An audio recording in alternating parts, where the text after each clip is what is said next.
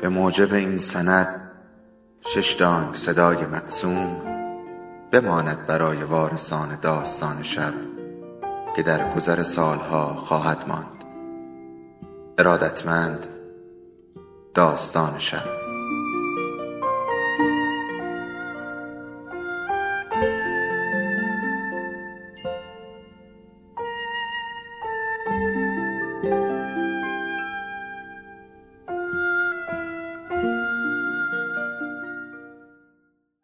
یکی بود یکی نبود.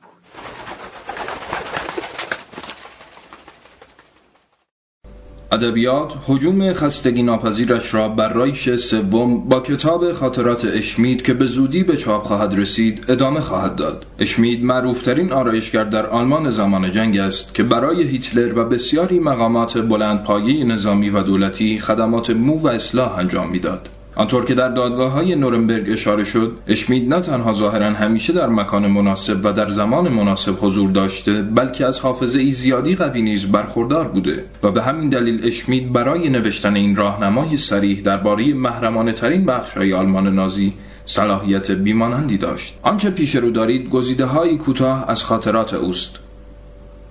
در بهار سال 1940 مرسدس بزرگی جلوی آرایشگاه من به آدرس 127 کوینینگ استراس توقف کرد و هیتلر وارد شد و گفت فقط می‌خوام یه ذره مرتبش کنی زیاد جلوشو کوتاه نکن. برایش توضیح دادم که باید کمی صبر کند زیرا فون ریبنتراپ قبل از او در نوبت بود. هیتلر گفت که عجله دارد و از فون پرسید که آیا او می‌تواند اول کارش را انجام دهد. اما ریبنتراپ اصرار داشت که برای وزارت خارجه وجهه خوبی ندارد که او اینطور نادیده گرفته شود. هیتلر هم یک تماس فوری گرفت و ریبنتراپ بیدرنگ به واحد آفریقا منتقل شد و به این صورت هیتلر موهایش را کوتاه کرد. رقابت های از این دست همیشه وجود داشت. یک بار گورینگ یکی از رهبران نازی با دوز و کلک کاری کرد که پلیس هایدریش را معطل نگاه دارد تا او بتواند روی صندلی کنار پنجره بنشیند. گورینگ آدم عیاشی بود و دلش می‌خواست روی اسب چوبی بنشیند و موهایش را کوتاه کند. فرمانده کل نازی همیشه از این کار او احساس شرمندگی می‌کرد اما کاری هم از دستش بر نمی آمد. یک روز حس با او کل انداخت و گفت امروز من می‌خوام روی اسب چوبی بنشینم سپه بود. گورینگ با عصبانیت پاسخ داد امکان نداره من رزروش کردم. حس در جواب گفت من از رئیس دستور مستقیم دارم اونا میگن برای کوتاه کردن موهام اجازه دارم روی اسب چوبی بشینم. و در ادامه نامه از هیتلر به همین مضمون ارائه کرد.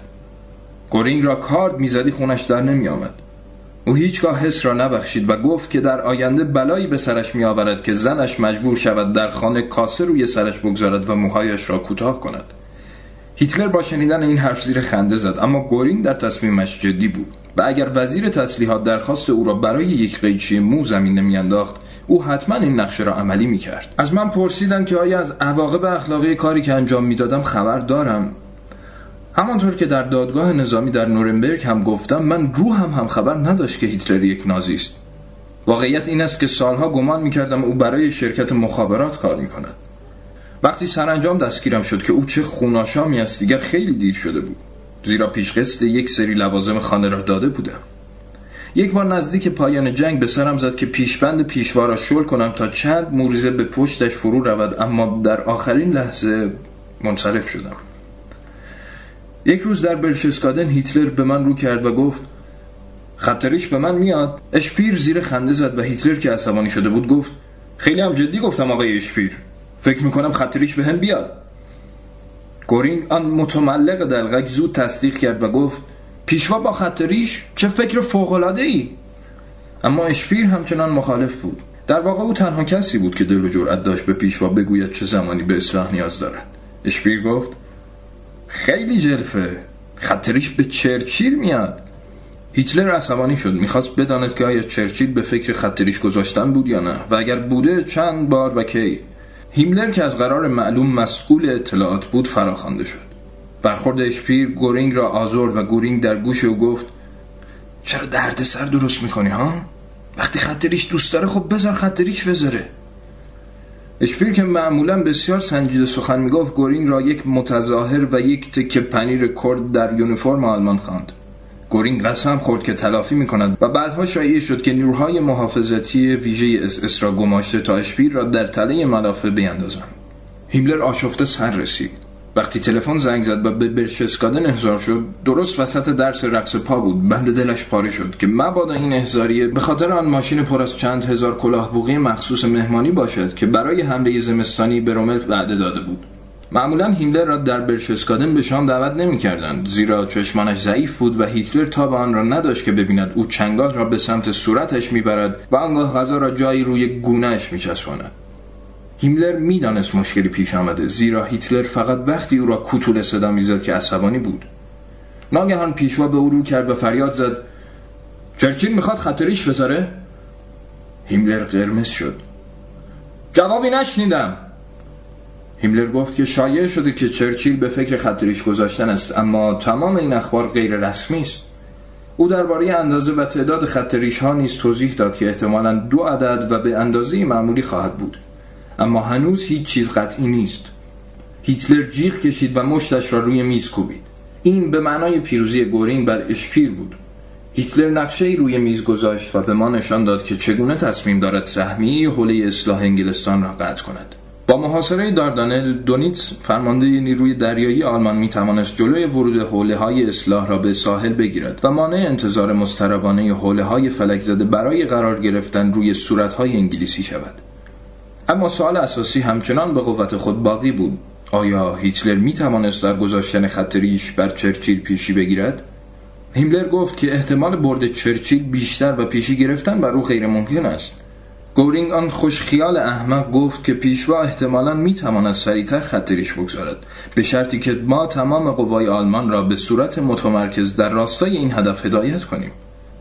فون روندشتت یکی از فرمانده های نیروی زمینی آلمان در جلسه ستاد کل گفت تلاش برای گذاشتن خطریش در دو طرف صورت به طور همزمان تصمیم اشتباهی است و پیشنهاد داد که عاقلانه تر آن است که تمام قوای خود را روی یک خطریش درست و حسابی متمرکز کنند.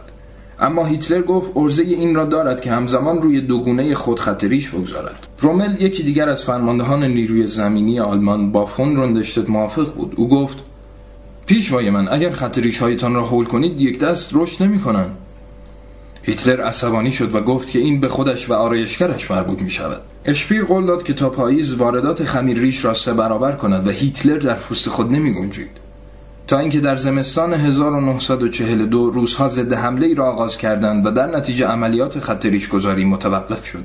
هیتلر از ترس اینکه به زودی چرچیل خوشقیافه می شود و او هنوز هم معمولی ناامید شد.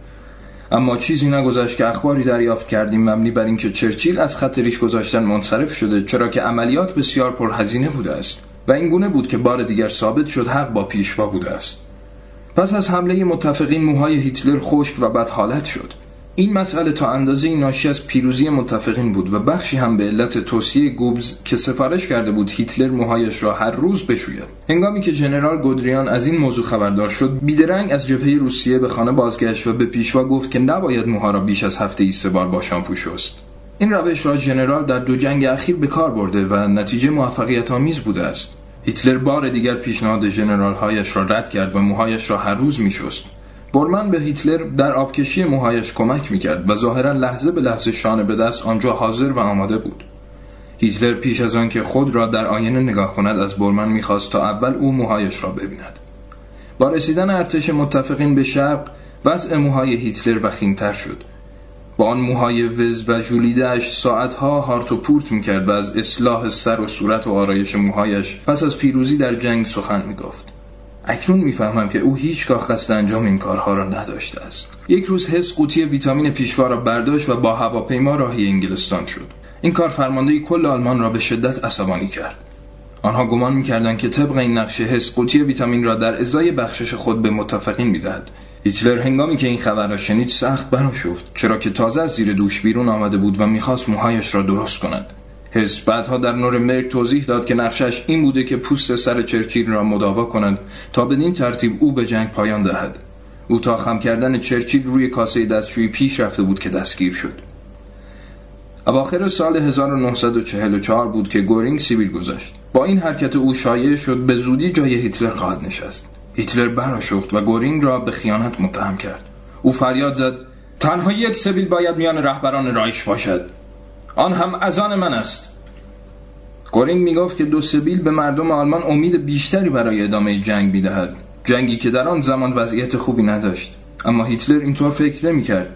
کمی بعد در ژانویه سال 1945 توطئه تعدادی از جنرال ها برای تراشیدن سبیل هیتلر در خواب و معرفی کردن دونیتس به عنوان رهبر جدید به شکست انجامید. زیرا فون استفانبرگ در تاریکی اتاق به جای سبیل اشتباهی یکی از ابروهای پیشوا را تراشید. وضع اضطراری اعلام شده بود که ناگهان گوبز در مغازه من سبز شد. با صدای لرزان گفت همین الان به سبیل پیشوا سوء قصد شد اما با شکست روبرو شد. گوبز هماهنگی های لازم را انجام داد که من از رادیو برای مردم آلمان صحبت کنم. من همین کار را به خلاصه ترین شکل ممکن انجام دادم. به آنها اطمینان دادم که پیشوا در سلامتی کامل به سر می‌برد. او همچنان سبیل دارد. تکرار می‌کنم پیشوا همچنان سبیل دارد. توطعه برای تراشیدن سبیل پیشوا شکست خورد.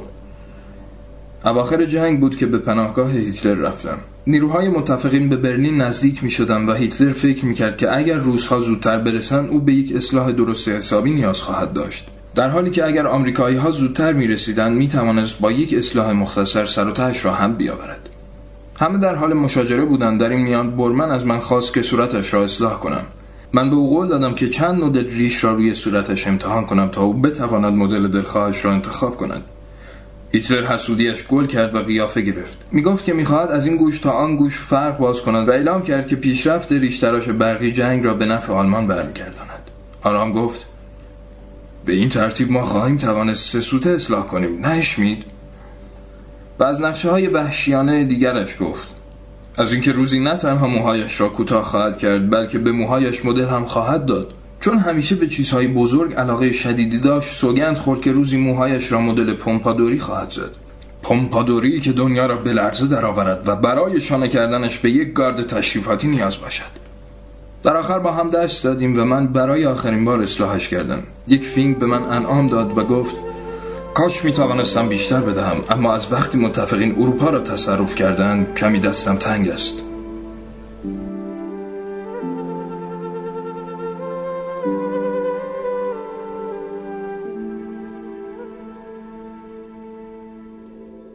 داستان شب بهانه است.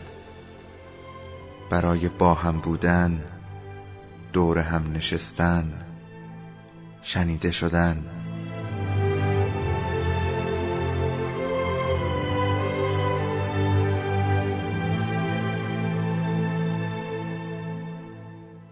صدای افسانه ها رو میشنویم